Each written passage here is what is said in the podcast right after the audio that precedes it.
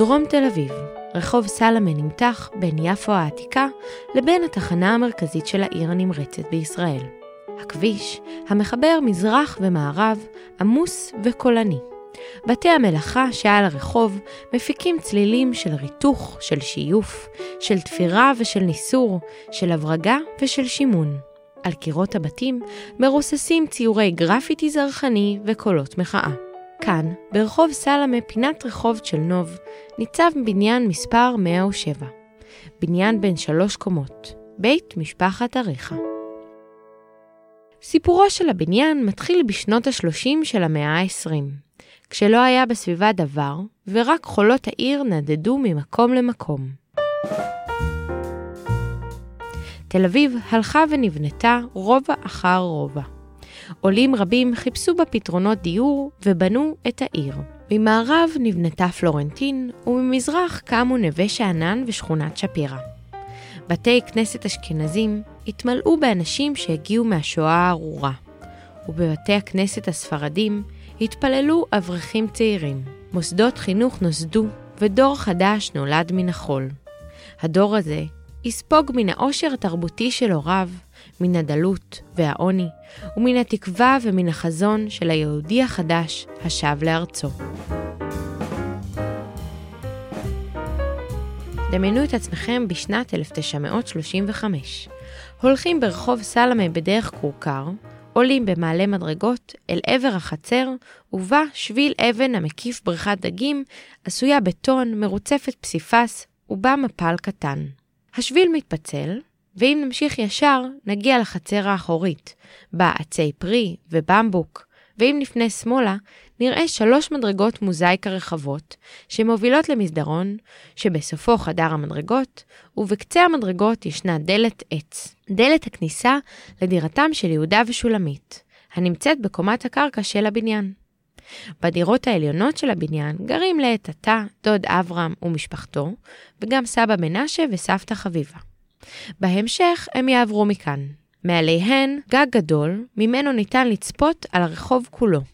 דירתם של יהודה ושולמית אריכה ותשעת ילדיהם היא דירה בת שלושה חדרים בלבד. חדר קטן עם מרפסת מאורכת, המרפסת הלבנה, חדר רחצה, שירותים, מטבח קטן, החדר הגדול, שאינו גדול במיוחד, וחדר נוסף, החדר הקטן, חדרם של יהודה ושולמית. נסו עתה להקשיב בשקט בשקט, אולי תוכלו לשמוע את מחיאות הכפיים של שולמית, ולראות חבורת ילדים ממהרת הביתה. אנחנו שמענו את השכנה צועקת על הילדים שלה, שם יש תשעה ילדים, לא שומעים אותם בכלל, ואצלכם שני ילדים עושים כזה רעש. אמא לא הייתה מרימה את הקול. כשהיא רצתה לקרוא לנו, היינו על הגג, משחקים, היא יודעת שאנחנו על הגג, משחקים, היא הייתה מוחאת כפיים. כשהיא מוחאת כפיים, אז אנחנו יודעים שצריכים לרדת למטה, אמא קוראת לנו, אבל אף פעם לא מצעקות. בדירה קטנה בקומת הקרקע שבבניין, מתגוררת משפחת אריכה. אמא שולמית, אבא יהודה ותשעת ילדיהם. ואם שאלתם את עצמכם מאיפה חזרו הילדים בריצה, אז התשובה היא מגג הבניין, שהיה אהוב במיוחד על כולם. זה לא היה גג רגיל, אלא גג שנתן תקווה. גם הגג, שהיה חלק בלתי נפרד מהדירה. היינו עולים למעלה ומשחקות, היינו עולים לתלות, עולות לתלות כביסה, וזה לקח המון זמן, הייתה כנראה כביסה נורא הרבה, מאוד גדולה. פילינו את כל החבלים, ובערך חיכינו עד שהתייבש, לא? או עד שנשמעו מחיאות הכפיים, תלוי מה בא קודם. מאוד uh, אהבנו את זה. הגג גם כן היה מקום אה, להשתזף בחורף בשבתות אה, היפות. היינו עולים לגג אחרי ארוחת צהריים עם כיסאות, כיסא נוח ותפוזים.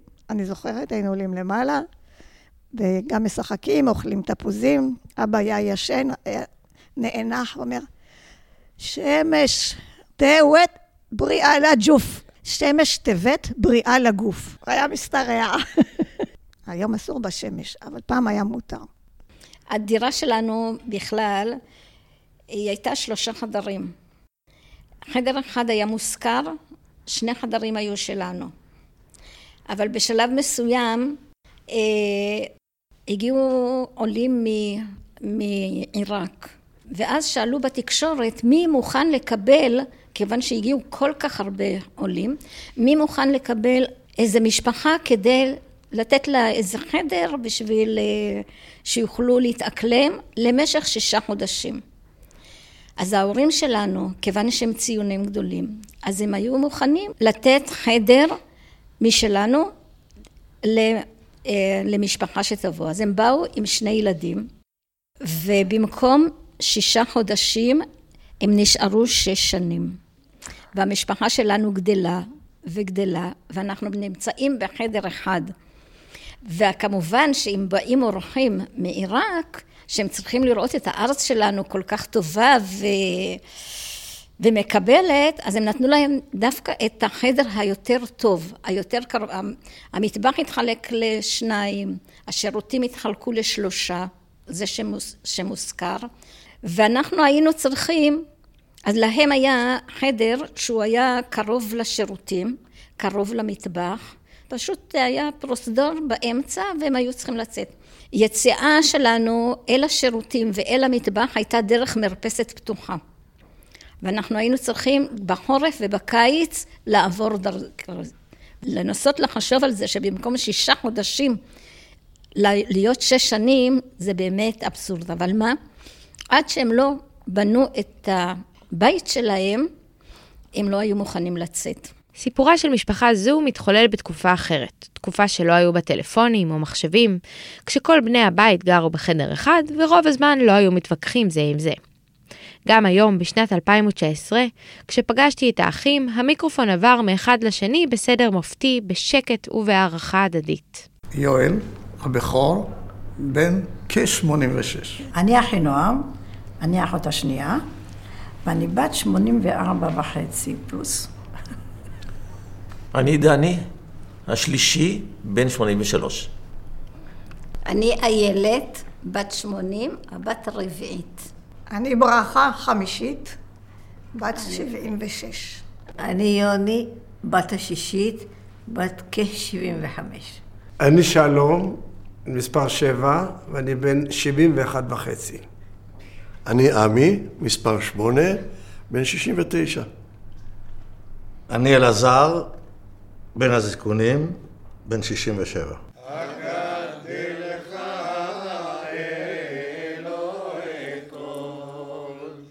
פרק א', האמונה. בשנת 1912 החליטו חביבה ומנשה אריכה, הוריו של אבי המשפחה יהודה, לעלות לארץ מתימן יחד עם ילדיהם יהודה, אברהם וילד נוסף שנפטר באונייה. בארץ נולדו שתי הבנות גאולה ורחל. אל הדרך יצאו שלושה דורות של חמולת אריכה. ראש המשפחה, הסב, יהודה, שלושת בניו, מנשה, שלום וזכריה, נשותיהם וגם הנכדים. הם עזבו את הכפר שעל יד צנעא וצעדו במסע רגלי מפרך אל עיר הנמל עדן. בעדן הם פגשו משפחות רבות שהגיעו מכל רחבי תימן. העלייה לאוניות התאפשרה בסיועו של הנדבן, נשיא הקהילה העדנית. וכן, שליחים מארץ ישראל, משפחת אריכה, הגיעה לנמל יפו בי' בניסן תרע"ב. המשפחה של סבתא חביבה היא כבר עלתה לפני 1912. והיא רצתה, מאוד היה בוער לה להצטרף. בכל הדרך מהמקום שהם גרו עד לעדן, ששם הם עלו לאונייה, היא עבדה, הרגה ומכרה, וככה הם המשיכו הלאה. הסבא אמר שזה יהיה מאוד קשה. היא הבטיחה שמה שלא יקרה, היא לא תבכה. וילד נפטר באונייה והתחילה לבכות. והסבא אמר לה, אבל הבטחת שלא תבכי. הם עלו לארץ ונפטר עוד ילד, ומה שאבא היה אומר תמיד, שהילד הכי אה, חכם והכי מוכשר, נפטר בחדרה, ואחר כך הם עברו לתל אביב. מה שאבא סיפר במיוחד, זה את הפרה שהייתה להם. כשהפרה הרגישה שהם עוזבים, על, כל הלילה היא בכתה. ואז אה, עברו לתל אביב, ובתל אביב בהתחלה הם גרו בש... במקום שנקרא מחנה יוסף, משהו כזה, משם עברו לסלמה 322. עכשיו, שהם, בעצם מה שקרה, אה, הייתה להם בעיה רצינית מאוד עם, אה, עם קדחת. בעצם ילד אחד, זה, זה שיואל סיפר, אז הוא מת מקדחת, ואין להם בעיה, והם החליטו לעבור, אז הם החליטו לעבור לתל אביב, ומחנה יוסף, שאומרים מחנה יוסף זה בעצם שם יפה לכרם התימנים.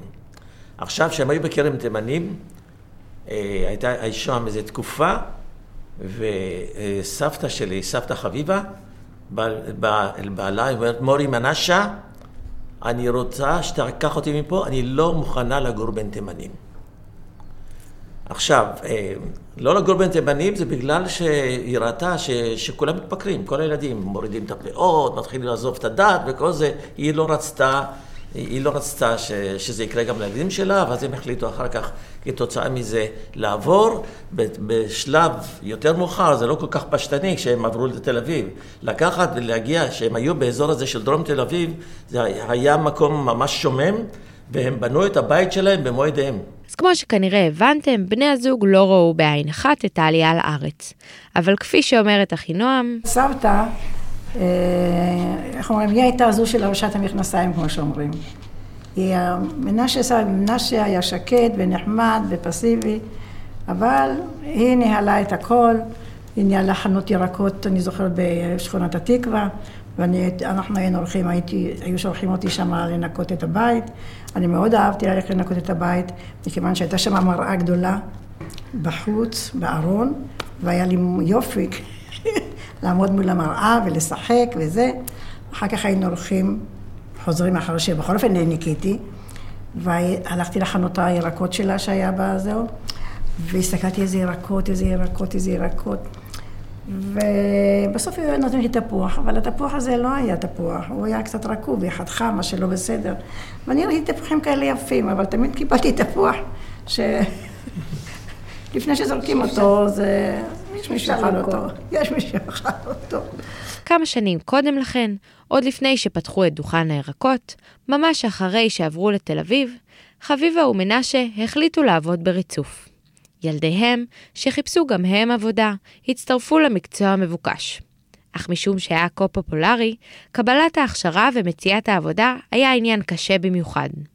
יואל ודני מספרים איך שסבתם חביבה לא ויתרה אפילו לא לרגע. האבא שלי והדוד אברהם למדו בבית ספר תחכימוני, מעט מאוד, ואחרי זה יצאו לעבודה. אה, עבודה בריצוף. העבודה לא הייתה משהו שקל לקבל בריצוף, ואיך הם ילמדו את המקצוע? אף אחד לא מוכן ללמד. הסבתא, שהייתה כל החיים שלה הלכה עם בגדים, כאילו שעכשיו היא עלתה מתימן. הסתובבה בבניינים וראתה את סודות המקצוע. הם קיבלו עבודה, אני לא יודע איך הם קיבלו עבודה, ואז הסבתא בלי, בלילה איתם הלכה ללמד אותם את המקצוע בבניינים. והפכו להיות מהרצפים הטובים ביותר. אם להשלים את הדמות שלה, של הסבתא החביבה, אה, היא רצתה, היא לא ידעה לקרוא, והבעל שלה לא היה מוכן ללמד אותה לקרוא. אז היא החליטה שהיא לומדת לקרוא. והייתה שואלת אנשים, מה כתוב פה, מה כתוב פה, בצורה כזאת, ואחר כך קוראת בשלטים, כאן ידעה שזה מספרה, אז היא עשתה, היא עשתה אנלוגיה, וככה היא בעצם למדה, היא למדה לקרוא. אבל הייתה ג'אדאית לא נורמלית, ו, ו, ועם ראש של סוחרת. יוצאת מן הכלל. בעזרת הכסף שהרוויחו מעבודת הבניין, רכשו חביבה ומנשה קרקע בסלמה 132, שבהמשך הפך לסלמה 107. אותו הבית, כפי שמספרת יוני, שבו יישארו לגור בנם הבכור יהודה, אשתו שולמית ותשעת ילדיהם. הבית נבנה על ידי סבי, אבי ודודי.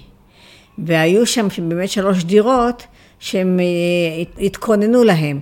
הדירה שלנו זה של אבא שלי, הדירה האמצעית הייתה של סבא וסבתא, שהם היו, שהדירה הזאת הייתה יותר גדולה, של ארבעה חדרים ולא שלושה, ומעלינו הדירה של הדוד. אבל במשך השנים הם אה, התפלגו. הסבא והסבתא עברו בהתחלה לשכונת התקווה ואחר כך לרחובות. והדוד עבר לחדרה, ובעצם ההורים שלי הם נשארו אחרונים. שני עשורים קודם לכן, ב-1895, משפחתה של שולמית, אם המשפחה, הגיעה מצנעא לירושלים. אהרון וזוהרה נהריה לוי, יחד עם בנם יחיא בן השנתיים, הוריו ואחיו של אהרון. סיפורה מורכב, ויש בו הרבה אי-ודאות. אני לא יודע הרבה מהסיפור, מהסיפורים של uh, משפחת נהרי, שמעתי לא הרבה. אני יודע שבהתחלה כשהם הגיעו לארץ הם גרו במערות של סילואן, לא ממש ב... כן, במערות של סילואן. משם, ובאותו זמן הדוד יחיה, ונדמה לי שגם האבא שלו, הם היו אה, סטטים בהתחלה. משם הם עברו לאחת השכונות בירושלים,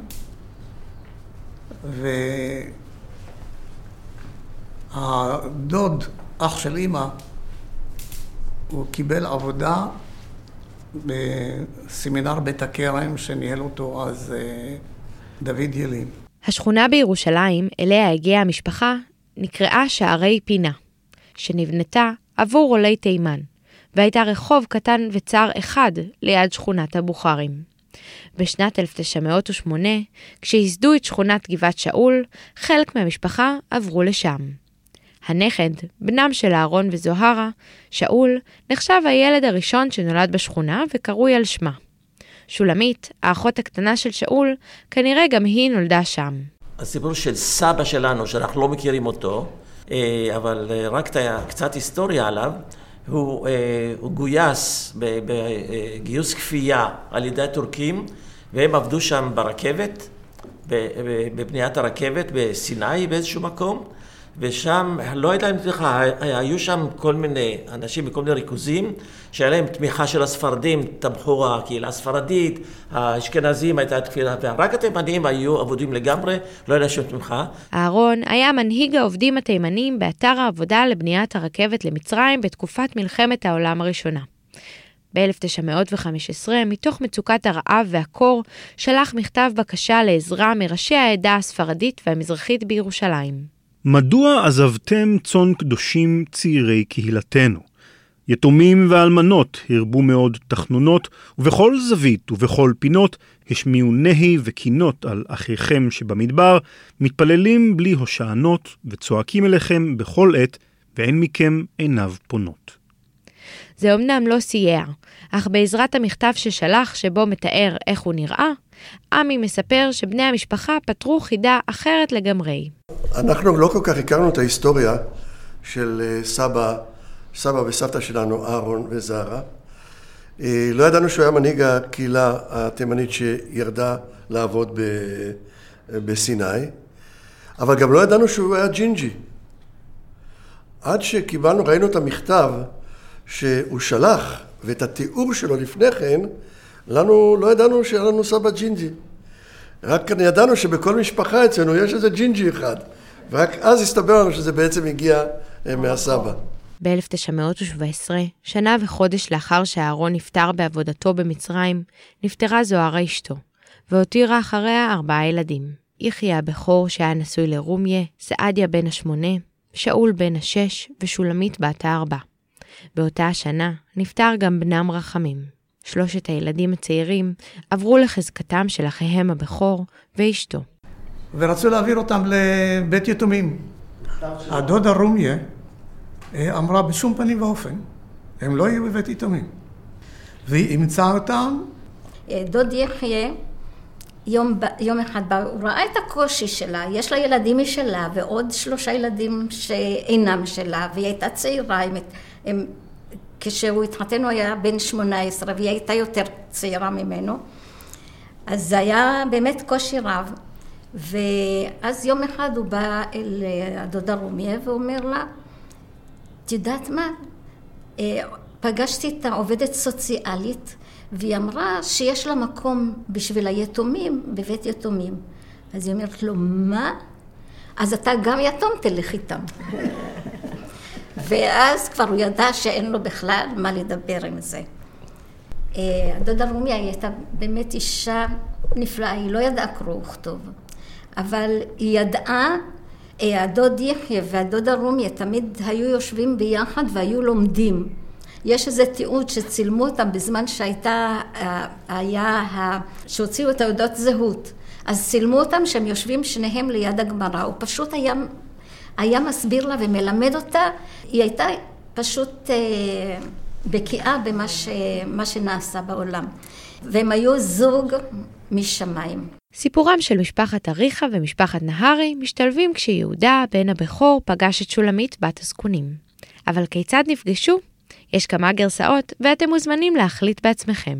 דרך האחים. בפייסבוק. השדכן זה היה המורה שלו מתחכימוני, קראו לו הרב סעדיה נהור, נהוראי, נהוראי, והוא היה השדכן, הוא שידך את התלמיד שלו עם האחיינית שלו. מבחינתי, סבא וסבתא הכירו באיזושהי חתונה, הוא ראה אותה, היא מצאה חן בעיניו, והוא אמר, זאת אני רוצה.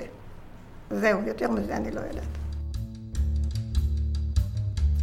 לאחר שהתחתנו ביום שישי בחודש אלול תרצ"ב, בשני בספטמבר 1932, עברו להתגורר במבנה זמני בתל אביב, בזמן שסיימו לבנות את ביתם בסלמה 107.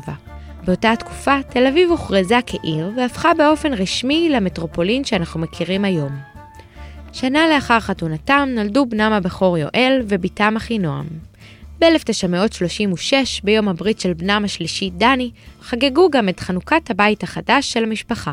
אבי המשפחה, יהודה אריכה, עבד כרצף מוזייקה. אבל מה זה אומר? ניתן לאלעזר להסביר. מוזייקה זה בעצם מה שנקרא בשפה המקצועית טרצו. טרצו זה, זה תערובת של אבנים, מלט, אה, עוד מיני חומרים, ובזמן אה, הייבוש מלטשים את זה ומקבלים בעצם את האבן. הטקסטורה הייתה בעצם, זה סוג האבן. יהודה היה אדם עם עקרונות, שאת כולם הנחיל לילדיו. חלקם אולי שמעו לכם מעט תמוהים. הוא אה, כל כך הקפיד על אות עברית, שזה היה אצלו בנשמה. למשל, אם היינו הולכים איתו לבית הכנסת, והיה כיסוי של ביוב, שכתוב לזה עיריית תל אביב, ואיזה מחלקה זאת, הוא היה מגיע לשם, עוקף אותה, והולך ישר, כי אסור לדרוך על אות עברית. אם אני יכול להגדיר, להגדיר ציוני, אמיתי, זה אבא. זה התבטא בהמון דברים. א', יום עצמאות אצלו זה היה יום קדוש. יום קדוש עם כל המשמעות החגיגית, דבר שבכלל אנחנו לא הבנו את זה. היום אנחנו הפכנו את זה ליום חגיגי ועם חולצות לבנות אצלנו, ואבא היה בשבילו, ברור שזה חג מיוחד. הוא באמת, הוא באמת, הוא כל כך היה מכור לעברית. אוי ואבוי, מישהו היה מכניס דף של עברית לשירותים, או אם מישהו היה מפיל דגל, אוי ואבוי, אסור לראות דגל על הרצפה. בליל שבת יושבים כולנו, ו... היה לנו מנהג לשיר שני שירים בליל שבת ושלושה שירים בשבת בבוקר. ואבא שלי התענג על זה. הוא לא היה, היה לו קול, אה, הוא, היה זייפן, אבל היה לו מאוד מאוד נעים לשמוע את, ה, את השירה. בית משפחת אריכה היה ציוני מכף רגל ועד ראש. יהודה ושולמית האמינו כי העם היהודי שב לארצו.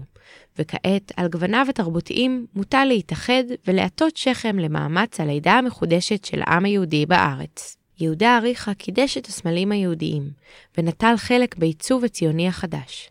הוא פעל לטשטש את פערי העדתיות, התנגד לגזענות, קידש את האות העברית, ואפילו הציע רעיונות לסמל המדינה ולדגל ישראל. עניין מיוחד זה היה עניין של עדות אצלו.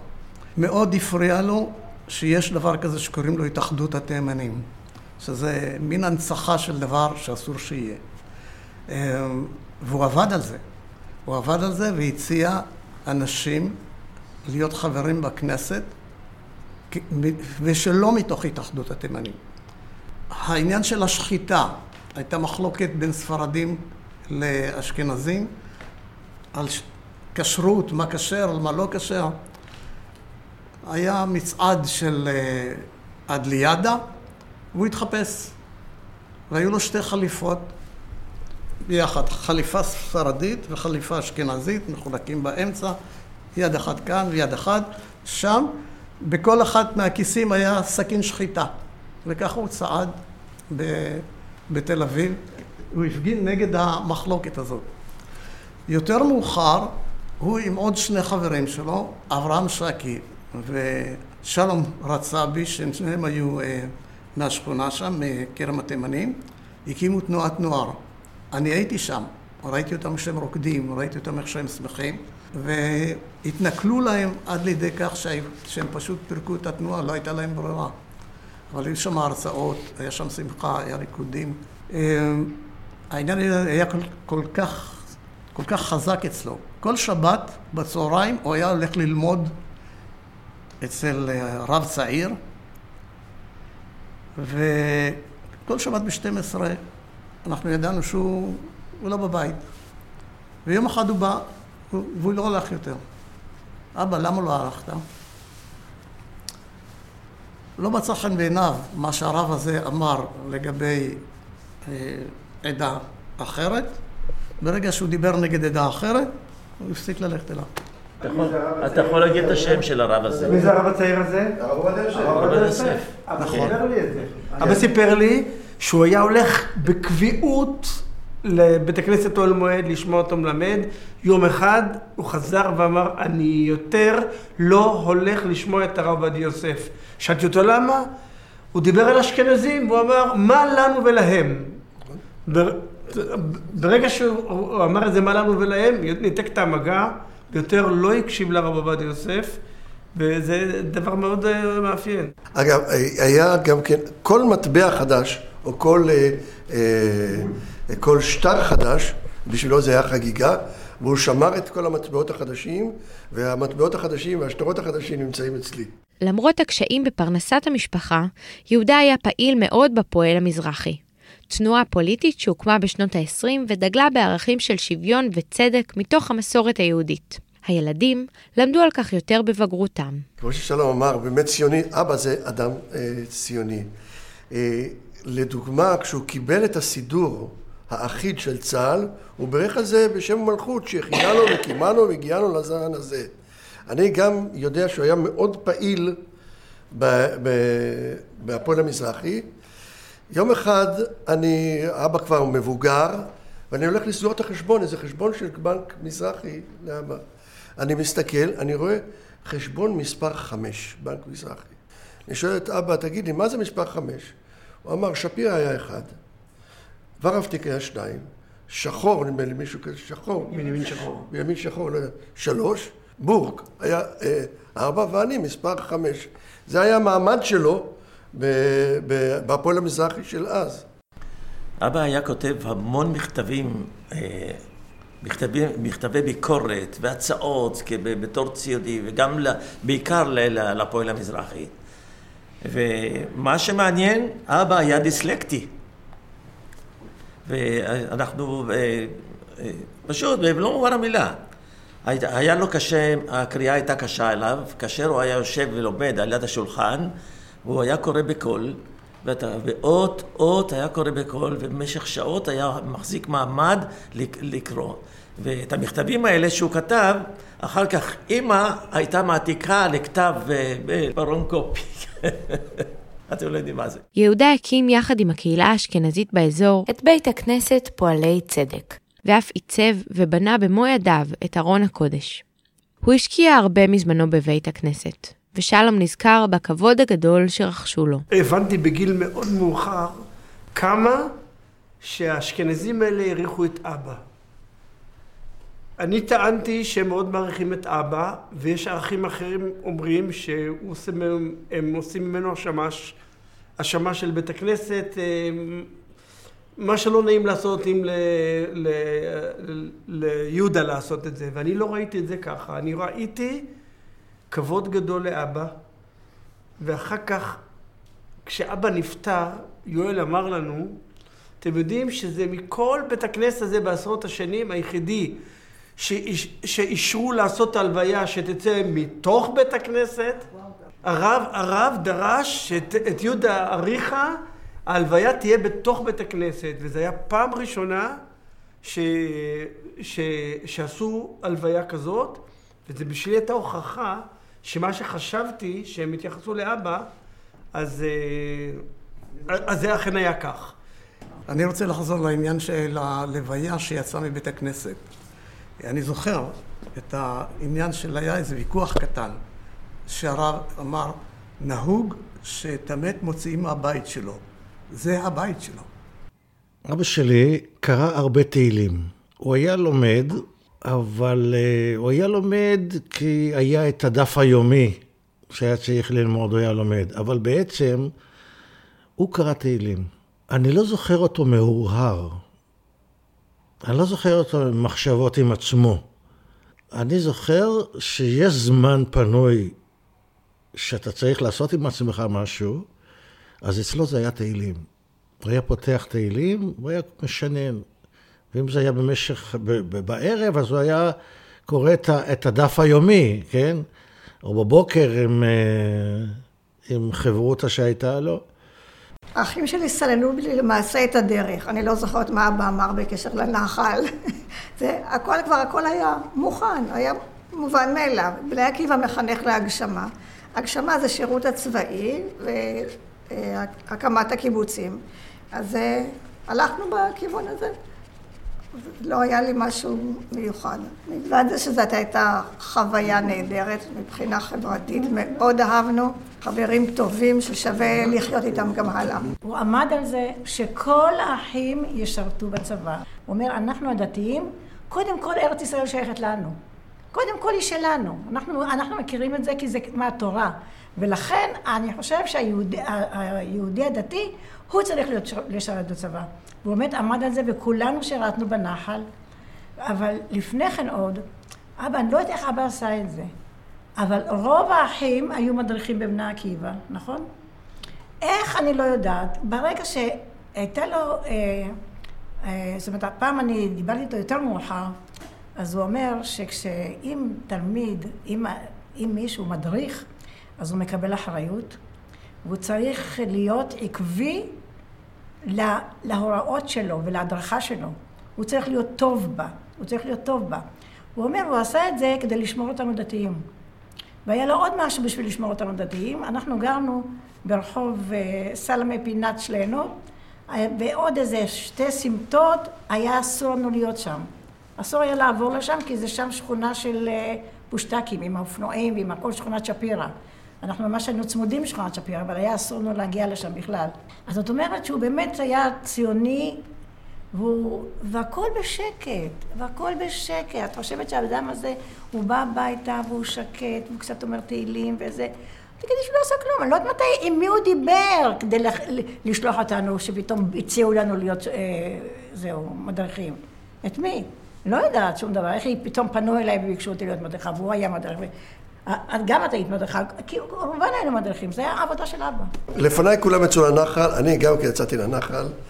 אה, אחר כך במסגרת הנחל עשיתי, הייתי בסיירת נחל, מהסיירת נחל הייתי אחר כך בצנחנים בגדוד 50, ואז הנחל היה, אולי כמו היום, אז הנחל היה מאוד מאוד קרבי.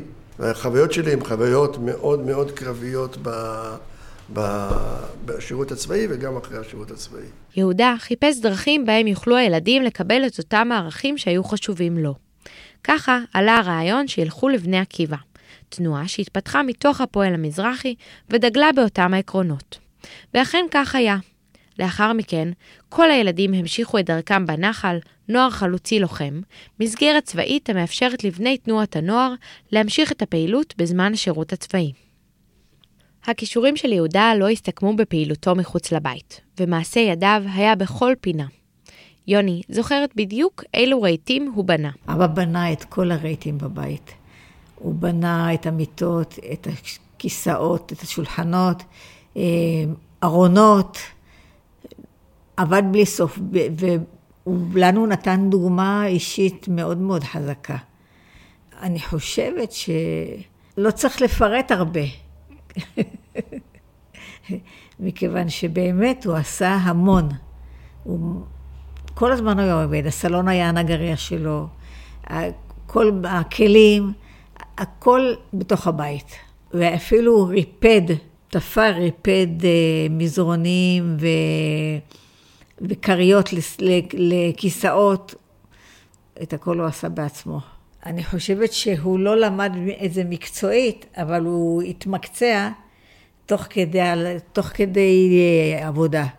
וזה גם חסך כסף, וגם היה יותר זמין לכל דבר. אני זוכרת שהלכתי ברחוב ד' בתל אביב, בדרך יפו, וראיתי איזה נגרייה, אני לא זוכרת, מה שגרם לי לומר למי שעובד שם, אתם יודעים, יש מיטה שיש לה פטנט כזה וכזה, שהעצים נכנסים אחד בשני והם נפתחים, ותנסו לעשות את זה, זה כדאי לכם. וזה משהו שלמדתי מאבא שלי, שהוא עשה את זה בבית, והייתי מאוד מאוד גאה בו. עבור בניו ובנותיו יהודה היה איש בעל עשייה מרובה ואידיאולוגיה בלתי מתפשרת. אהבתי אצל אבא, שהוא היה כל כך גדול וכל כך צנוע. לא רוח, לא היי, לא שום דבר, הוא בא בבית, בבית לא יודעים בכלל שהוא עובד בחוץ ועושה ופעיל, כן? שקט, נחמד, אוהב את אימא, ילד טוב ירושלים. נחוש. אמת. עומד על שלו. ציוני. אהבת הבריות. שלמות. מוסר עבודה גבוה, צנוע. אידיאולוג. זה היה אדם בלי התנצלויות. הוא לא היה מתנצל. הוא היה חושב משהו, הוא היה הולך עם המחשבה הזאת, עם הדעה שלו, עד הסוף, ולא חשוב אם, אם זה כימת את המצח, השני משך כתף, זה צחק או משהו, הוא היה עושה את שלו. ולא היה משנה מה אנשים חושבים. אני חושב שזה מעורר כבוד. זה מעורר כבוד אצל אנשים. לאבא היה, הייתה יושרה ללא גבולות. ואני חושב שכולנו קיבלנו את זה. ככה, אה, ככה אני מרגיש שהמשפחה מתנהלת. הארץ, yeah.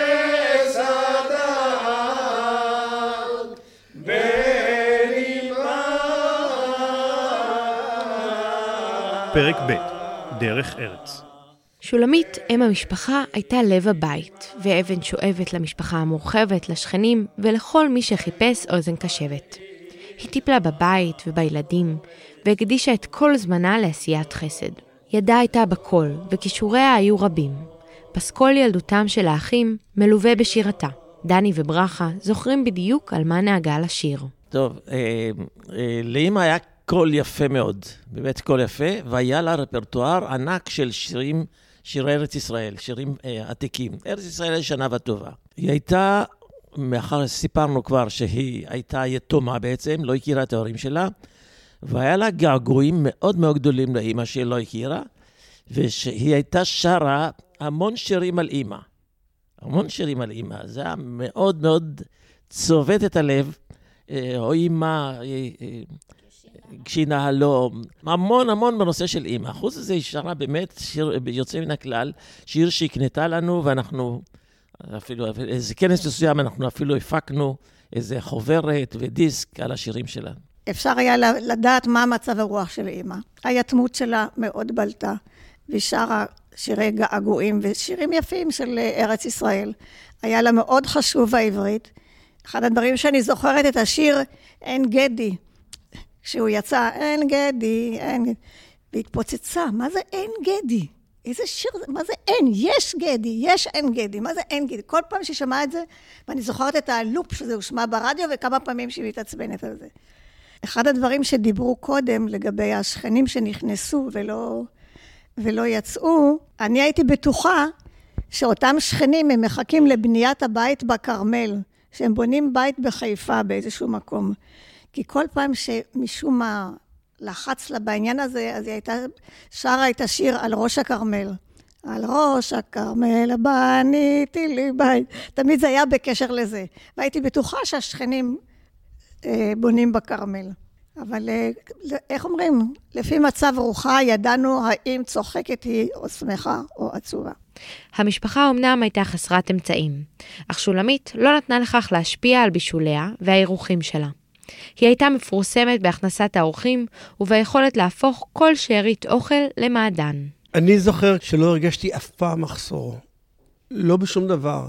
היא הייתה, היינו עשירים באהבה, היינו עשירים בכבוד, היינו עשירים באוכל. מכלום היא עשתה משהו.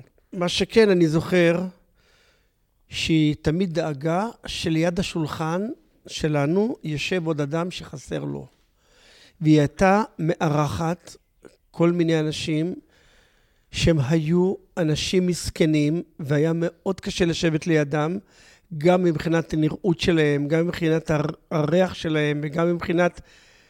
היו מוצאים את החשק לאכול, אבל היא, הם קיבלו את הכבוד הכי גדול שיכול להיות, ואני חושב שזה מאוד השפיע אה, בגיל יותר מבוגר. אני הבנתי מה זה נקרא, שצריך להתחשב בבן אדם אחר, בן אדם שחסר לו אה, אמצעים.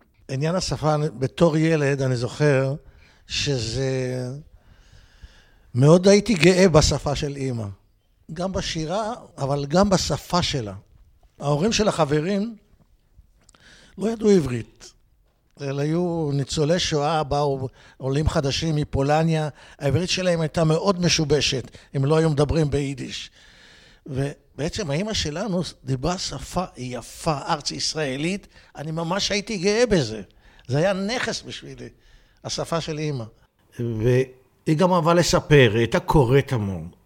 הייתה קוראת המון אה, ספרות, אה, ספרי מעשיות של אה, חסידים ושכאלה, והיא גם האמינה שמה שכתוב שם זה הכל נכון.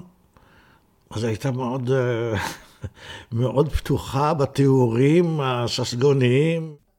היה לה גם כבוד למילה, לא למילה שלה, למילה העברית, היה לה כבוד לשפה. כלומר, השפה שיוצאת ממנה. למשל, דוגמה שחרוטה איתי מאוד, זה שכשהיינו מספרים לה משהו, היא לא הייתה אומרת, זה לא נכון. זאת אומרת, אני מכירה את זה אחרת. לפי המשפט הזה אנחנו מבינים שהיא כיבדה את האדם, כיבדה את המילה, והיא מאוד הקפידה איתנו, שאנחנו לא נוציא אחד כלפי האח השני מילים שהן לא יפות. היה אסור לנו להגיד על אח אחד את המילה הכי פשוטה כמו טיפש, היה אסור לנו להגיד. ומי שהיה מוציא מילה יותר חריפה מזה, היה צריך לשטוף את הפה, ואם זה נוראית, אז הוא היה מקבל מנת זחוג בשפתיים. כל אחד מאיתנו, גם אני חושב שדאג בבית שלו, שזה כך יהיה אצל הילדים שלו. שאמא הייתה מארחת, יום אחד היא הלכה לבית העולים ולקחה קבוצה, הייתה, היו שם קבוצה של ילדים תימנים והזמינה אותם לארוחת ערב. קבוצה של אולי 12 או יותר ילדים, היא ערכה את השולחן בין החדר והמרפסת שאמרתי שהיינו יוצאים וישבו הילדים, שרו שירים ושמחו והיה מאוד, אה, יצאו מאוד אה, מרוצים. אף פעם לא הרגשנו אה, חוסר, לא, לא הרגשנו שאנחנו עניים. אמא הייתה קונה עוף אחד ומה היא עושה? ביום הראשון מבשלת מהעוף הזה מרק, מוציאה את החזה ומבשלת ממנו מרק. אכלנו, אכלנו יום אחד מרק. למחרת לוקחים את הבשר של המרק, הופכים אותו לצלי. ואז היה לנו צלי. וביום השלישי טוחנים את החזה, שמים הרבה לחם בפנים, יש הרבה קציצות. אז יש לנו שלושה ימים שאנחנו משפחה גדולה. עם אה, עוף אחד. לפעמים חיפשנו משהו לאכול. אני למשל לא זוכרת את הסיפור של אחינועם שהיא עשתה כל השבוע. אצלי בהתחלה היה בשר בקר, ואני יודעת שהקצב היה נורא ילד טוב, הוא נתן לה בשר, ככה היה מגרד טוב טוב את העצמות, ונותן לה גם את העצמות וגם קצת בשר, כי העוף היה יקר. כשהעוף היה כבר יותר זול, היו הולכים ושוחטים עוף פעם בשבוע, זה היה לשבת, ובאמצע השבוע אני יותר זוכרת אה, מרקי ירקות.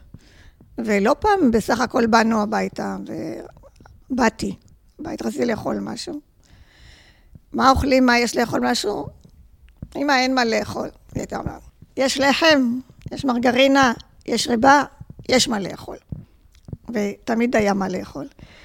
לדני יש סיפורים איך, איך הם מרחו בזמנו את ה... את הלחם.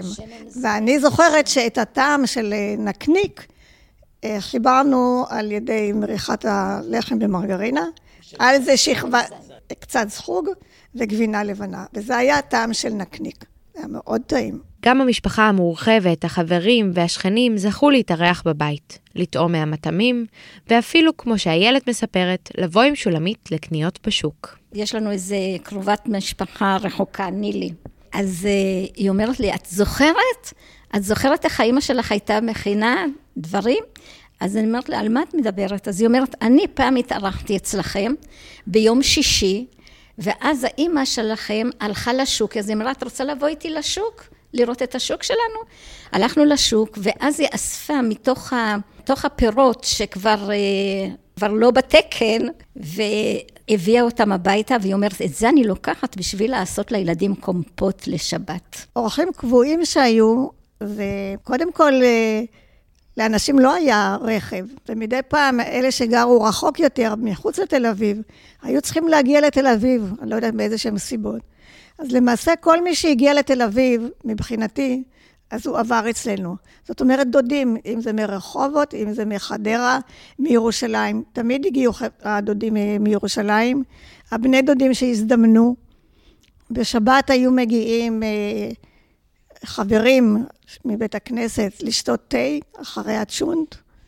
בחורף אה, בצהריים ובליל שבת הרבה פעמים אה, בקיץ. ותמיד פשוט היה נורא שמח, ואהבו בגלל זה לבוא אלינו. היה לה איזה אמירה כזאת, ש... שזה היה, כל פעם חוזר מחדש, בדיוק חשבתי עליך עכשיו. אני חושב שהיא באמת חשבה על כולם. אז אה, זה עניין סטטיסטי, שאותו אחד שחשבה עליו הגיע, הגיע באותו יום. ו... אבל זה באמת, אה, היא פשוט אה, חשבה על, על, על, על אנשים שבאו, והיא הייתה כמהה לאורחים האלה. מטבעה היא הייתה אוהבת לתת. את המעט שהיה לה, היא רצה לחלוק. החברות שלי מבית הספר, מבני עקיבא, נורא אהבו לבוא אלינו. מעליי היו ארבעה חתיכים, ומתחתיי אה, ילדים שלישייה מתוקה, יפהפייה, ותמיד היה נורא שמח.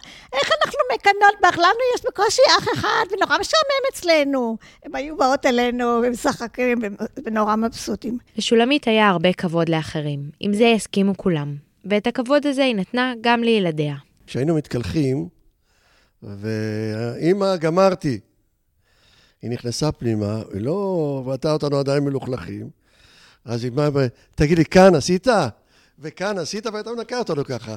לא חס וחלילה, לא להגיד לנו שלא התקלחת. ופה התקלחת, ופה נקה, ופה שפשפת, ושם שפשפת, או, אני רואה שבאמת סיימת. יפה מאוד, כל הכבוד, בוא נתנגב. היא הייתה אומרת, גם לימדה אותנו עברית. בעורף, אתה עורף שפשפת, והיא משפשפת, כן? מאחורי את הקרסול שפשפת, בית השחי שפשפת. אני אומרת, אמא, את מקלחת אותי עוד פעם, אני כבר התקלחתי. אז ככה ממקום למקום, ממקום למקום. היא לא שמחה להיפטר ולסמוך עלינו שאנחנו, יאללה, תתרחץ לבד, זהו, שלום, אתה כבר גדול. לא, היא דאגה שבאמת נהיה נקיים. אני זוכרת שפעם, אה, שלום, אני חושבת, הוא היה ילד קטן והוא לא רצה להיכנס הביתה. והיא רצתה שהוא ייכנס הביתה. אז היא הורידה את הסינור שלה, שמה את, ה, את הסינור כמו מושכות, והיא אומרת, עכשיו אתה סוס, ויאללה, תדהר ואני, ואני רוכבת. והיא עושה לה דיג דן דיג דן, והוא נכנס הביתה כמו ילד טוב. דבר שני שאני נזכרת, זה פעם אחת כשהייתי אולי בכיתה ה', אז שאלו אותי אם אני בת יחידה. אז באתי לאימא ואמרתי לה, אימא, שאלו אותי אם אני בת יחידה. אז היא אומרת, הא, כל פעם מישהו אחר בא אליי ואומר ששאלו אותו ממני אחר. שני ילדים, יהודית ושלומי, שהם היו קוראים לאימא שלי דרך ארץ. כי אימא שלי המון פעמים משתמשה במילים האלה, דרך ארץ זה לא דרך ארץ. היא גם, היא גם היום זוכרת את זה, יהודית. עד סוף חייה הקפידה על דרך ארץ, וכל קרוביה ידעו שזה הערך המוביל בעשייה שלה. אימא רשת כל הייתה יפה. ומאוד מאוד מאוד אצילית. והיה מאוד חשוב לה לדבר דיבור כתקנו. זאת אומרת שלאדם, לאדם גדול ממנה או מכובד ממנה, זאת אומרת המורים, מי שהיה, היה לו איזשהו תפקיד, היא הייתה מדברת בגוף שלישי. וגם אפילו כשאני זוכרת שהייתה לי מורה שמאוד לא אהבתי אותה, ולא יכולתי לראות שהאימא שלי מדברת אליה בגוף שלישי. אבל זה היה טבוע בדמה, והיא מאוד מאוד שמרה על השפה נקייה. אני זוכרת שבתור ילדה באתי אליה הביתה פעם, ואני אומרת לה, איזה חברה אחת שהיא כל הזמן אה, מדברת, אה, אה, מדברת עלינו, והיא גם, היא אמרה לי מילה מאוד לא יפה, אז ואני אחזיר לה, ככה אמרתי לה. היא אומרת, לא, לה יש פה מלוכלך, אז את אל תלכלכי את הפה שלך. זה היה הצורה שלה. אם פעם באתי ואמרתי לה איזה מילה שלא ידעתי את המשמעות שלה, ששמעתי ברחוב, ובאתי ואמרתי, אז היא שואלת אותי, תגידי, את יודעת מה המשמעות של, הש... של הדבר הזה? של הש... המילה הזאת?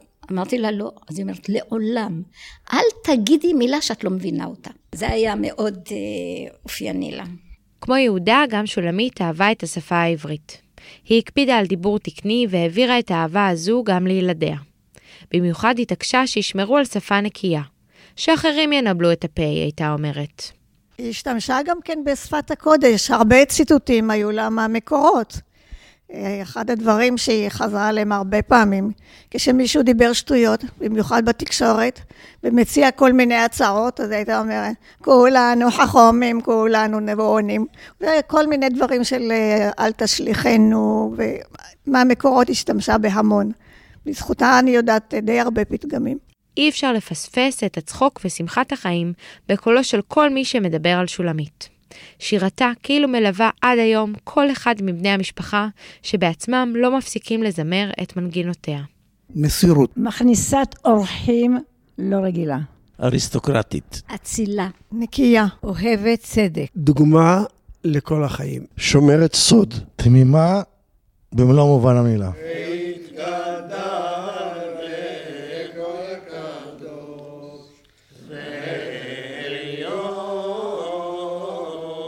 פרק ג' האחדות כבר מילדותם למדו האחים את חשיבותה של האחדות והחברות. סיפוריהם על הבית והרחוב שבו גדלו מלאים בחוויות משותפות שחלקו במהלך השנים. החצר הקדמית היא הייתה בית של, של עשירים. הייתה שם בריכה, מצופה מוזייקה, באיכות הכי טובה שיש. השוליים של השביל היו בכורכר, משהו יפהפה. אחר כך זה התקלקל ברגע שנכנס הביוב בתל אביב, אז היו צריכים להרוס את הרצפה הזו, ועד היום זה, זה, זה, זה, זה נורא מפריע לי שהרצפה הזו לא... ועכשיו יש חצר אחורית. חצר אחורית היה שם במבוק, עץ במבוק, שהוא צמח בצורה מפליאה. באמת, אני לא ראיתי דבר כזה בשום מקום. בשום מקום דבר כזה, שלא, יש ברחובות, במכון ויצמן.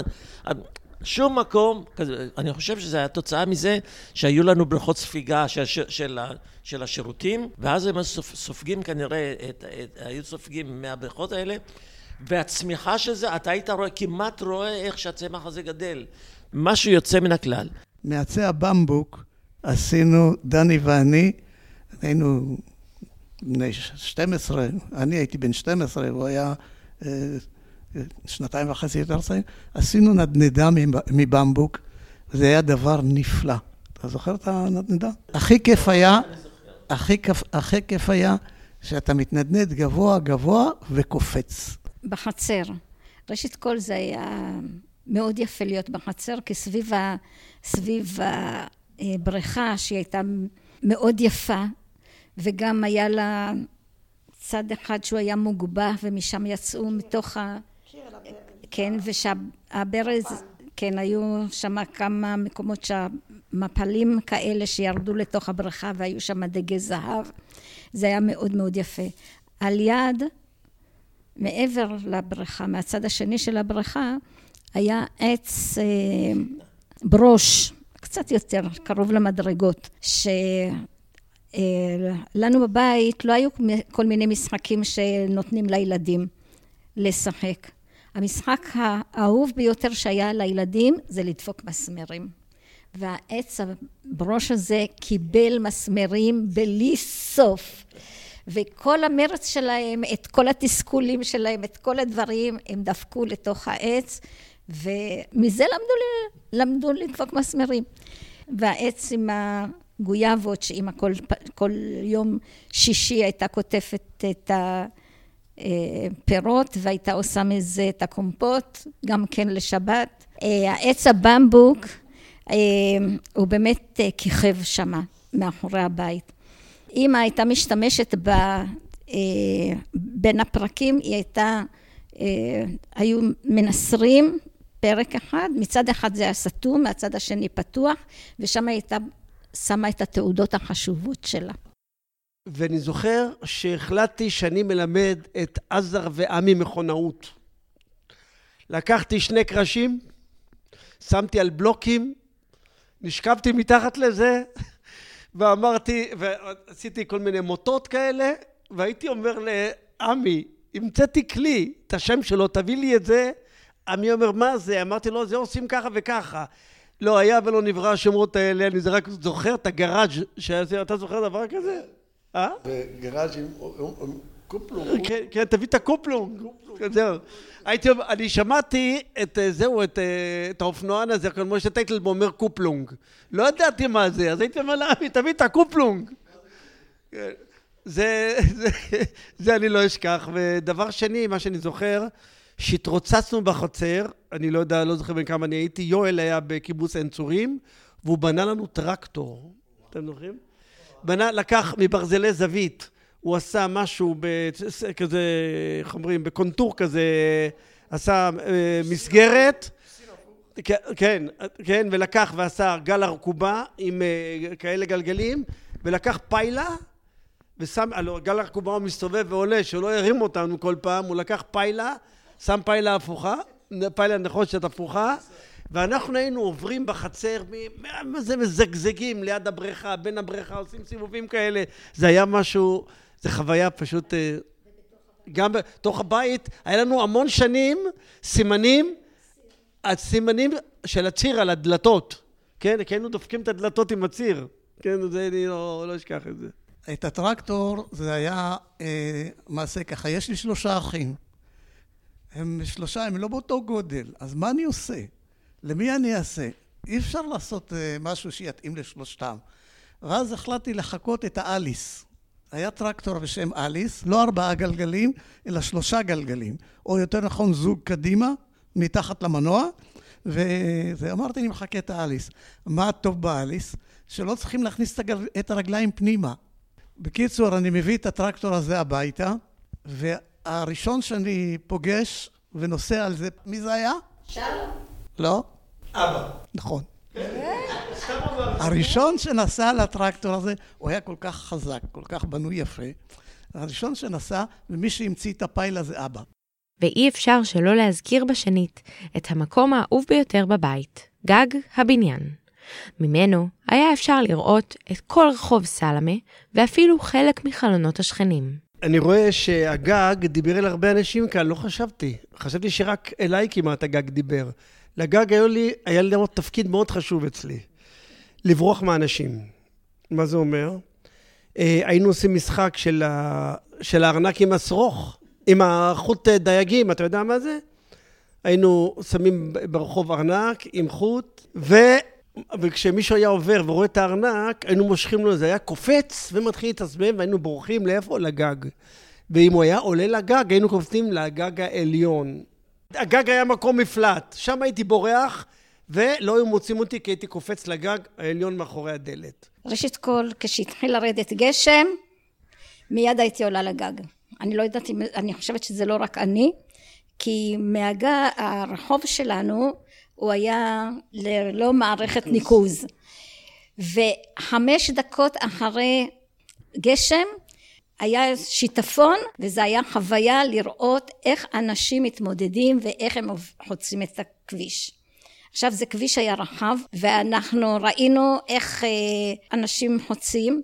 היו שם אנשים שלקחו את העסק בידיים והיה להם שירות מוניות. היו עושים ארגזים עם גלגלים בגובה ממש גבוה. אם מי שהיה הולך עם מגף המים היו נכנסים לו לתוך המגף הם היו מעבירים אנשים ממדרכה אחת לשנייה, בתשלום כמובן, וככה היו עוברים, וזו הייתה חוויה, לראות איך שלמישהי פתאום עפה הנעל, ונשארה רק עם אה, נעל אחת, או שהיה שם בדיוק בפינת שלנוב, אה, מישהו שנסע עם אה, רכב על אופנוע עם סירה, והמערכת שלו לא עבדה והוא התחיל להסתובב כמו סביבון. היו לו חוויות בלתי רגילות מהגג. דני היה אלוף העולם בלבנות טיירות, והוא לימד אותי לבנות טיירה צבעונית באמת צבעוניות, הוא היה עושה עם שני ראשים, זה מה שנקרא טיירה, אתם יודעים, עם שני ראשים כאלה. פעם אחת הוא בנה טיירה, עפיפון ענק, ואמר לי, הולכים להעיף אותה על הגג. עולים לגג, מרמים את הטיירה, הטיירה הייתה כל כך גדולה, היא משכה את דני. והוא אמר לי, לא, אני לא נותן לך לעשות את הדבר הזה, אתה פשוט יכול להימשך עם העפיפון מעבר לגג. הלך, הביא ארגז, מילא אותו בלבנים ובלוקים, קשר את החוט לזהו, לארגז הזה, ואמר לי, אם הטיירה מתחילה למשוך אותך, תעזוב. ואז היה נתפס בחוט. זה אני זוכר את ה... תדע לך, מאז ועד היום, אני אלוף עולם בתיירות. כשיש קייטנה, אני מלמד אצלנו בבית עם הנכדים, מלמד אותם לעשות תיירות. בליל שבועות תמיד השמיים נפתחים. אבל מה, הם נפתחים רק זמן קצר מאוד. ככה שאם אתם רוצים לתפוס את השמיים, אתם צריכים להיות ערנים מאוד, ולהספיק לבקש בקשה לפני שהם נסגרים. עליתי, אה, עליתי בליל שבועות לגג לחכות, במשך שעות חיכיתי לגג. אבל אמרתי, איך אני אספיק לבקש מה שאני רוצה? בסוף החלטתי שאני אגיד, ברגע שיפתחו אני אגיד, שיישאר פתוח. עכשיו שיישאר פתוח, אחרי זה אני אבקש, אני אבקש מה שאני רוצה. גם הרחוב עצמו היה חלק ממגרש המשחקים של הילדים. ההמולה והאושר האנושי השאירו את חותמם בחוויות הילדות של האחים. חוב סלמה עם השנים הפך להיות מרכז של אה, מלאכה זהירה. כל בעלי המקצוע הייחודיים התרכזו במקומות האלה, ברחוב הזה, והיו שם הייתי יכול לראות שם אה, רצען ולחצן אה, וחרט ומתקן זה ומתקן אה, נפח וממש בכל המקצועות ש... שהיה אפשר לדמיין, התרכזו שם. וזה היה דבר מאוד מאוד יפה. אני מאוד אהבתי להסתובב ולראות כל אחד במלאכה שלו. זה היה מרתק, אותי זה היה מרתק. אמ, אבל הוא גם היה רחוב סואן, הוא היה רחוב מרכזי, סואן מאוד. הזיהום האוויר שם היה מיוחד. בדיוק בבית שלנו, שהיו אוטובוסים שם מסתובבים ומאיצים, היו פולטים שם משם. סלאמי בשבילי זה עשן ומכוניות, המולה. סלאמי זה היה רחוב ש... של עשייה. כנראה שכבר הצלחתם להבין שכשגדלים עם תשעה אחים בבית, אין רגע דל. כל פינה הופכת לממלכת משחקים, מהחצר ועד בריכת הדגים שבכניסה לבניין, ואפילו השירותים. החדר האהוב שלי זה היה שירותים. שם לא צריכים לעזור, לא צריכים לעשות שום דבר. אף אחד לא יכול להגיד לך לצאת, אולי יש לך קצת קושי, משהו כזה. אז נותנים לי לשבת, וזה היה מצוין. זה היה, היה לי עוד סיבה, היה לי שירותים והיה לי שיעורים. כשהיו שיעורים, סוף סוף היא רוצה להכין שיעורים, בסדר, לא מפריעים לה להכין שיעורים, מוותרים על העזרה. השירותים, זה בכלל הייתה חוויה. הייתי נכנסת לשם, אני לא יודעת, היה, מישהו הביא איזשהו אה, ז'ורנל אה, של אדריכלים מאירופה, או מאמריקה, אני לא יודעת מאיפה, זה מישהו מחוץ לארץ, כנראה מהשכנים. שמו את זה על, על החלון, ואני ישבתי להתענג על הבתים האלה, ואמרתי שזה יהיה הבית שלי, ואת זה אני בוחרת. היה לי הרגשתי נסיכה בתוך הבתים האלה. מהמרפסת הלבנה נגלו עוד כמה מראות מעניינים. המרפסת הלבנה זה גם כן היה מקום שהייתי עומדת שם שעות ומסתכלת uh, מה קורה ברחוב. זה היה מאוד מעניין. אחד הדברים שהיו יפים ונעימים לשמוע זה את נחמיה בן אברהם אה, משדר את הכדורגל מהחנות של העובד, אה, של החשמלאי ממול בבית הגדול. אה, הוא היה מוציא כל פעם שהיה משחק, הוא היה מוציא רמקול, ואנשים היו מתקהלים ושומעים את המשחק. מלבד זה שבקומה העליונה היה אה, מרפאה של קופת חולים, והיה שם רופא, היה חלון, חלון של בדיקות היה מתחת לחלון, ולא תמיד הרופא שם לב שכדאי לסגור את הווילון לפני שהוא בודק, וזה היה שיעור אנטומיה. אני עומד ליד המרפסת הלבנה, שמה, בפינה, ופתאום אני רואה גנב נכנס הביתה. נכנס למרפסת. ואני אומר, אמא, גנב.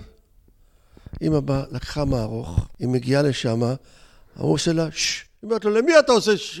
מה, תעוף מפה. הבדלי הגילאים בין האחים גרמו לכך שייווצרו שלוש חבורות. הגדולים יואל, אחינועם ודני, שלישיית הבנות איילת ברכה ויוני, ושלישיית הבנים שלום, עמי ואלעזר.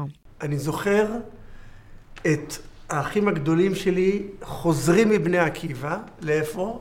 למטבח בבית. היו עומדים מסביב לכיור, ואני זוכר איך היו עומדים, תמיד עם רגל אחת על הקיר. אתם זוכרים למה? כי מי שעומד עם שתי רגליים, מי אחר נותן מכה והיה משכיב אותו על הרצפה. אתם זוכרים את זה? ש... את, את זוכרת? זוכרת את הילד טוב מאוד עם זה, ידע שאם אני בסביבה היא צריכה לשים ישר רגל אחת אחורה. כזה. אבל אני הייתי מרותק מהסיפורים שלהם על בני עקיבא. מה זה בני עקיבא? זה מאיפה... אני, אני, אני פשוט, אני, הייתם גדולים בשבילי. באתם סיפורים על חברים, על טיולים, על דבר כזה, בתור ילד קטן, קטן, לא צעיר, זו הייתה בשבילי חוויה שהייתי חייב לדעת מה זה המקום הזה. ברכה ואני היינו צמד חמד, הכל היינו עושים ביחד. היו לנו דיונים באמבטיה כל יום חמישי, ושאלנו למה ההורים שלי היו צריכים את השלושה האלה. הרי אין להם כל כך הרבה כסף, אז בשביל מה? והיינו נוסעות ביחד בחופשות לדודים, לאחים, וממש אפשר לומר שההורים לא הגבילו אותנו בזמן. אנחנו עשינו ממש, איך אומרים, כיף בחופשות הגדולות. טוב, החיבור של יוני ושלי, זה נולד, אה, כשנולדנו מאוד צמודות. ישנו תמיד, כל הזמן, אה, באותה מיטה. וכל הזמן, למעשה, כל החוויות שלנו היו ביחד. אנחנו היינו הראשונות שנסענו לאחים הגדולים, איפה שהם היו. ליואל נסענו לעין צורים, אל דני לבני דרום, לאיילת ללוי ולעין הנציב. ותמיד אמרתי, אמרתי את זה גם להם, שאני לא מבינה איך הם סבלו אותנו. ילדות קטנות בגיל עשר, תשע, מסתובבות להם בין הרגליים. הם עסוקים עם החבר'ה והם צריכים להשגיח על הבנות הקטנות. בקיץ היינו נוסעים לרחובות למרמורק, לבית של סבא וסבתא. הבעיה היחידה הייתה שהיינו צריכים להתרגל ולהתגבר על הפחד בחושך. אני זוכרת שלא הייתה שם מנורת לילה, איזה חושך מצרים זה היה. אבל זה היה כיף, היינו הולכים לפרדס לאסוף ריג'לה לתרנגולות, והם משחקים עם הבני דודים, גם אצל... גם אצל אה, אה, הדודה גאולה, האחות של אבא, ודודה רחל, שהיא גם כן האחות של אבא. היו שתי משפחות אה, מאוד שונות בטבען. אווירה בבית מאוד שונה אחת מהשנייה. ישנו אצל דודה גאולה, ושיחקנו אצל דודה רחל, שם היה להם עץ תאנה פנטסטי גדול, טעים שיגעון. שם שיחקנו בינחור וישרוק. היינו צריכים לשרוק. או ללחור או לשרוק. וכפי שמספרת ברכה, גם המשפחה המורחבת הייתה חלק מילדותם של האחים.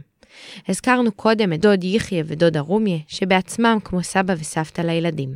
ברחובות היו מבקרים את האחיות של יהודה, גאולה ורחל. בבית של, של דודה רחל, הם היו, היה להם פרדס, היה להם את הבאר, הבאר שם, שסיפקה מים, מרבורק זה היה שלהם. והם סיפקו את הזהו, והרבה פעמים אה, אה, היה להם קשה מאוד עם כל הגוויות האלה וכל זה. בכל אופן, הוא היה טיפוס מיוחד, אה, בעלה של, של דודה רחל אברהם, היה טיפוס מאוד מאוד מיוחד. אני חושב שהוא היה... אני ראיתי בו כמו, כמו שלמה המלך, שמסוגל לדבר עם חיות. היה לו כלב ש...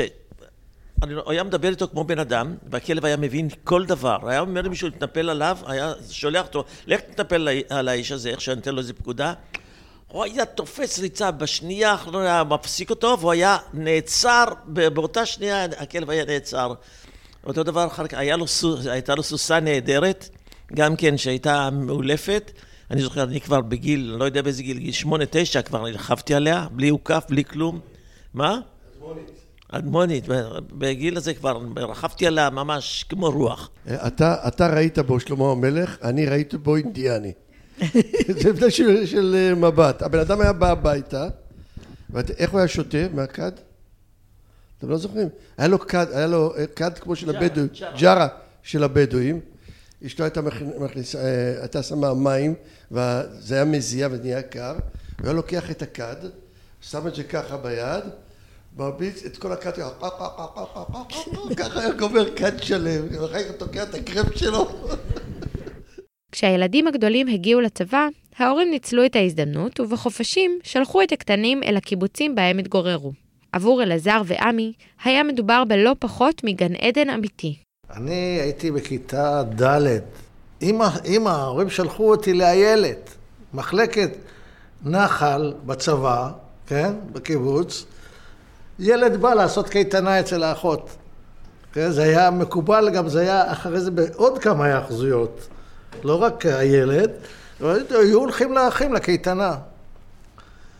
ושם גיליתי שיש עולם אחר, ממש. זה שסיפרו שיש גן עדן וגן, לא, לא הבנתי כלום, אבל הגעתי לשם, הבנתי בדיוק מה זה גן עדן. קיבוץ, מצחצחים שיניים עם משחה ומברשת, ולא עם מלח, כן? בבית לא, לא צחצחנו שיניים עם מברשת. אלא עם מלח, ארוחות מסודרות, ילדים מסודרים, שקט, אה, ממש כל מה שיש בגן עדן היה שם, אותו דבר. ים, נוסעים לים, נוסעים לים בבוקר, ולא בשעה שבע וחצי אחרי השקיעה. זה... אתם גם, גם מזדהים לזה. אה, בקיצור, קייטנה אמיתית. בחסות הצבא. אני, אני זוכר שאני הייתי יחד עם עזר, הלכתי לאיילת, ושם היה לאכול שלווה. שלווה עם חלב. כן, ואתה יכול לקחת כמה שאתה רוצה, ועוד פעם, גם כשנגמר לך מהצלחת, אתה לא צריך להסתכל ימינה לשמאלה אם יש נשאר לאחרים, אתה יכול לשים עוד. בשנות החמישים היה מצבה הכלכלי של משפחת אריכה לא קל, ודני נקרא לסייע. מתוך אותו הקושי, ובזכות תושייתם של האחים הגדולים, צמח שחם אריכה, בית המלאכה הראשון למוזאיקה בארץ. המפעל המצליח של המשפחה הפך לעסק מוביל בארץ, וכיום מייצר ריהוט רחוב, מבנים זמניים, מדרגות וחיפויים. המצב הכלכלי בבית היה מאוד מאוד קשה. זה בא לי מתוך שפשוט לא היה, פשוט הורגש שלא היה כסף. הורגש שלא היה כסף בבית, ואמא הייתה מאוד במתח, ופעם תפסתי אותם, אה, ההורים אף פעם לא רבו. אז אה, תפסתי אותם בחצר, שאמא קראה לו, אמרו לו, מה, מה אתה חושב? מה אתה חושב? הילדים, העיקר להביא ילדים, צריכים לתת להם אוכל, מאיפה ניתן להם אוכל? וזה, והיה באמת מצב מאוד מאוד קשה. ואני זוכרת, מה שאני זוכרת, שקראו לדני להצלה, ממש, שקראו לו להצלה. כי שהוא לא, שהוא במקום להיות בקיבוץ, לעזור שם, תבוא תעזור למשפחה שלך. אז באמת דני התחיל, מאז שדני בא, אז uh, גם אבא פחות היה הולך. כמו שהיה הולך להציג את עצמו שם קצת, ואחר כך היה חוזר, אבל... וכשיואל וד... ועמי נכנסו, בסופו של דבר, סוף סוף זה התחיל ככה להיות כבר... ואנחנו לא ידענו, והם כל הזמן תמכו בבית, באמת, והם עזרו כל כך. ובזכותם, באמת, אה, איך אומרים, כמו שאמרו פעם, כשתהיו זקנים, תהיו עשירים, תוכלו לחיות כמו שצריך. עשינו עבודת מוזאיקה בבניינים. וזו עבודה פשוט מעליבה. אחר כך, אחר כך התגייסתי לצבא, והייתי שם ארבע שנים בקיבוץ בבני דרום. ואז באה בת דודה שלי, בת של דודה גאולה, רותי, באה אליי לקיבוץ ואומרת, דני, אתה חייב לראות מה קורה בבית. המצב בבית, אתה מוכרח לראות מה קורה. אין לך מושג מה קורה שם. היא אמרה את זה אחרי שעה כבר כל הציוד שלי היה מאורגן בתיק, ועזבתי באותה שנייה, עזבתי את, ה, עזבתי את הקיבוץ וחזרתי הביתה. וזה היה, היה משבר גם כן, אה, שני אלה היו משברים מאוד מאוד קשים בעיניי, ואחר כך אה, התחלתי לעבוד עם אבא, היה מאוד קשה, העבודה הזו הייתה מאוד קשה ו- ולא הסתדרתי איתה בכלל. עבדתי עם אבא שנתיים בערך, בצורה כזאת, והחלטתי שזה בלתי אפשרי, בלתי נסבל, אני חייב לעשות משהו. והייתי, כאשר הייתי בבני דרום, אני ראיתי מרחוק את אה, אשדוד נבנית, והחלטתי שאני חייב לעשות משהו, ונסעתי לבני דרום, אה, נסעתי לאשדוד, התעניינתי בקשר לרכישת קרקע, אמרתי שאני, אה, אמרתי שאני אצא למשך, למשך שנתיים, נקים איזה בית חרושת קטן, אבא יתבסס ואני אוכל לחזור לקיבוץ. אז בצורה כזאת, אחר כך זה, זה מה שהיה. הייתי, הגעתי לחברת אשדוד, אמרתי להם שאני רוצה לרכוש שטח, ואמרו לי שהציעו לי, ואז זה היה באמת זול ביותר, השטח היה מאוד זול, וזה היה בשנת 61, והראו לי שטח, הראו לי שטח של שלושה דונם. אמרתי להם, לא, שלושה דונם זה המון כסף, אני לא יכול. תחתכו לי, אני רוצה דונם. אמרו, אתה השתגעת? במחיר כזה, אתה יודע מה, מה יקרה כאן בסוף? עם השטחים האלה? תקנה את השלושה דונם. אמרתי, אין לי כסף, אני לא יכול. אז אה, בסופו של דבר חתכו לי דונם, זאת אומרת סימנו דונם, אותו רכשנו, אחר כך באתי לאבא, לאבא שלי, אמרתי לו, אבא, אנחנו הולכים להקים מפעל באשדוד. והוא קיבל את זה לא רע, אני מוכרח להגיד. אני זוכר סיפור שאבא, עוד לפני שקם המפעל, הוא היה בדיון במס הכנסה. ובמס הכנסה אמרו לאבא ואימא, שיש להם עשרה פועלים. מה היא אמרה? אתם זוכרים? מהפה שלך לאלוהים, ש... שיהיה דבר כזה. לי המפעל ממש היה גאווה משפחתית. אין לי בו חלק, אבל לראות את האחים שלי, מה, ש... מה שהם עושים ומה שיצא, בלי שהייתי לא בוויכוחים ולא בשום דבר, תמיד, אתם רואים? זה שחם. הוא היה, הנה, זה שחם, החברים שלנו ידעו שאני משוויצה. ובאמת, באמת, אני גאה, ורק תהיו לי בריאים. דרך מעשיהם העבירו יהודה ושולמית את ערך האחדות לילדיהם הגדלים. אותה אחדות שאפשר לראות אצלם כבר ברגע הראשון שמקבצים את תשעת האחים באותו החדר. האחדות הייתה כה חשובה לזוג ההורים, שבכל שבת כאשר בגרו הילדים, הייתה שולמית מארחת לפחות שתי משפחות. הדבר היה נראה תמוה במיוחד עבור אחינועם. אמא תמיד הייתה מזמינה אה, שתי משפחות. ואני פעם אמרתי לאמא, אמא, למה שתיים? מספיק לנו אחד, למה צריכה גם, גם את אלה, גם את אלה? כשאני אתחתן, אני לא אעשה דבר כזה. והיו שוכבים על ה... ישנים על הרצפה. שמים פורסים מזרנים, היה, היה חדר לנשים, חדר לגברים, וישנים על הרצפה. אני אמרתי, מה הצפיפות הזאת? וגם לבשל, בשביל מה? בשביל מה? משפחה, משפחה. אני לא אעשה את זה, אמא. אני לא אעשה את זה. אז מה היא אמרה לי? ימים יגידו. ובאמת הימים אמרו. ואני תמיד מזמינה שתי משפחות. כדי לחבר את הבני דודים. ככה, ככה, חיב... ככה אנחנו מחברים את הבני דודים. הקשר הזה שיש אצלנו בין החיינים, זה קשר יוצא מהכלל, רק בגלל, בגלל החיבור הזה. אני חושבת שמה שלמדנו מההורים זה באמת אה, שצריכה להיות אחדות. אם אנחנו עושים, אם אני לפחות, אם אנחנו עושים את זה טוב, לא אגיד שאני הצלחתי להגיע לדרגה של ההורים, אבל מנסים כל דרך שאפשרית. ומנסים שיהיה באמת אחדות. זה מה שאימא תמיד אמרה לנו, תישארו מאוחדים, ואנחנו מנסים. המנטרה הזאת של, של אימא, שהייתה מברכת תמיד בכל האירועים, והייתה מדברת על אחדות, אני חושב שעצם זה שהיא מביאה את זה כל פעם, מדברת על זה כל פעם, הייתי אומר גם לדור הבא, אם אנחנו רוצים להגיד, כן, תגידו את זה במילים.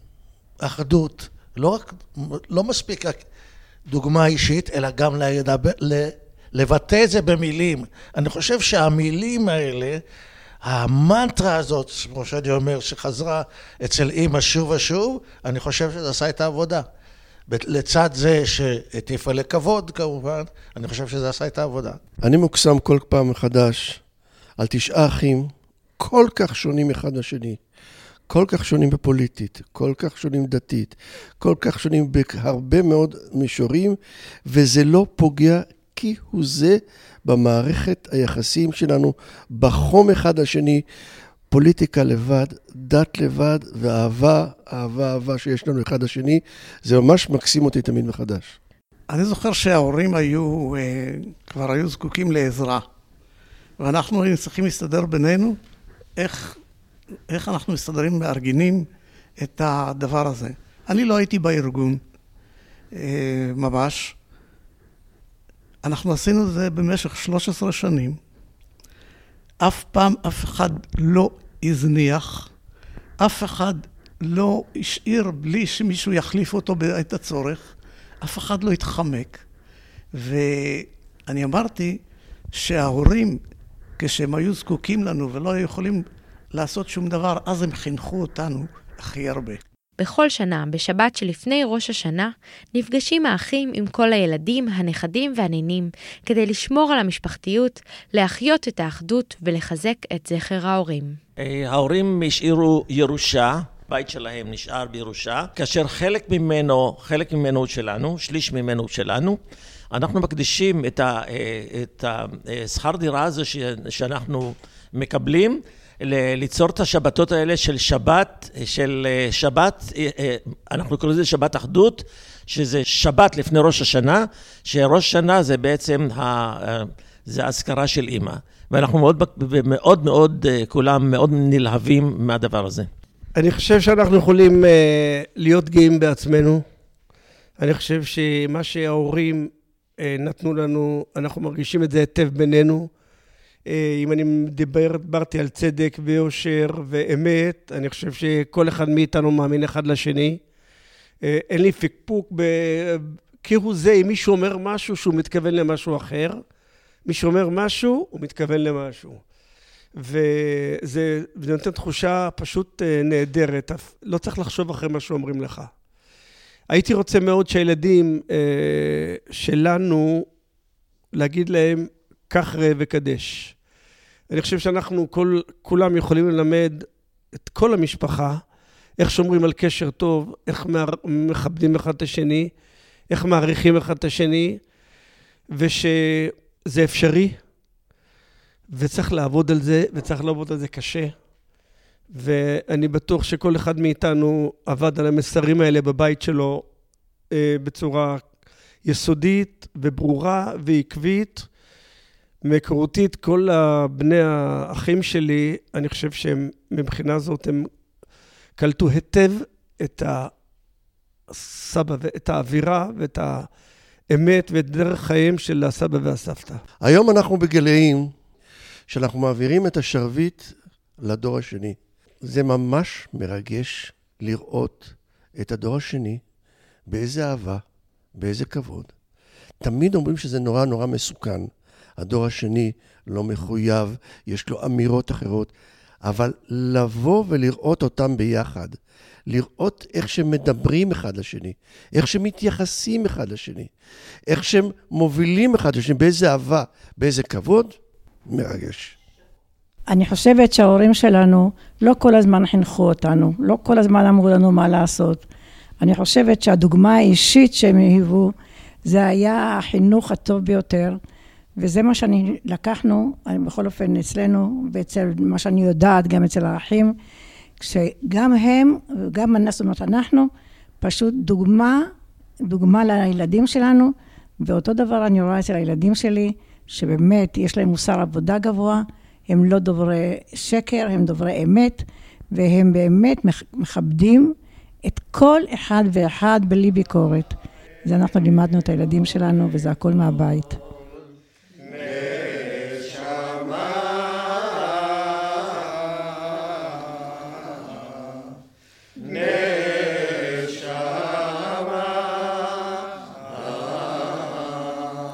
אז בפעם הבאה שתעברו ברחוב סלמה, בין המולת הרחוב וקולות בעלי המלאכה, חפשו את בניין מספר 107.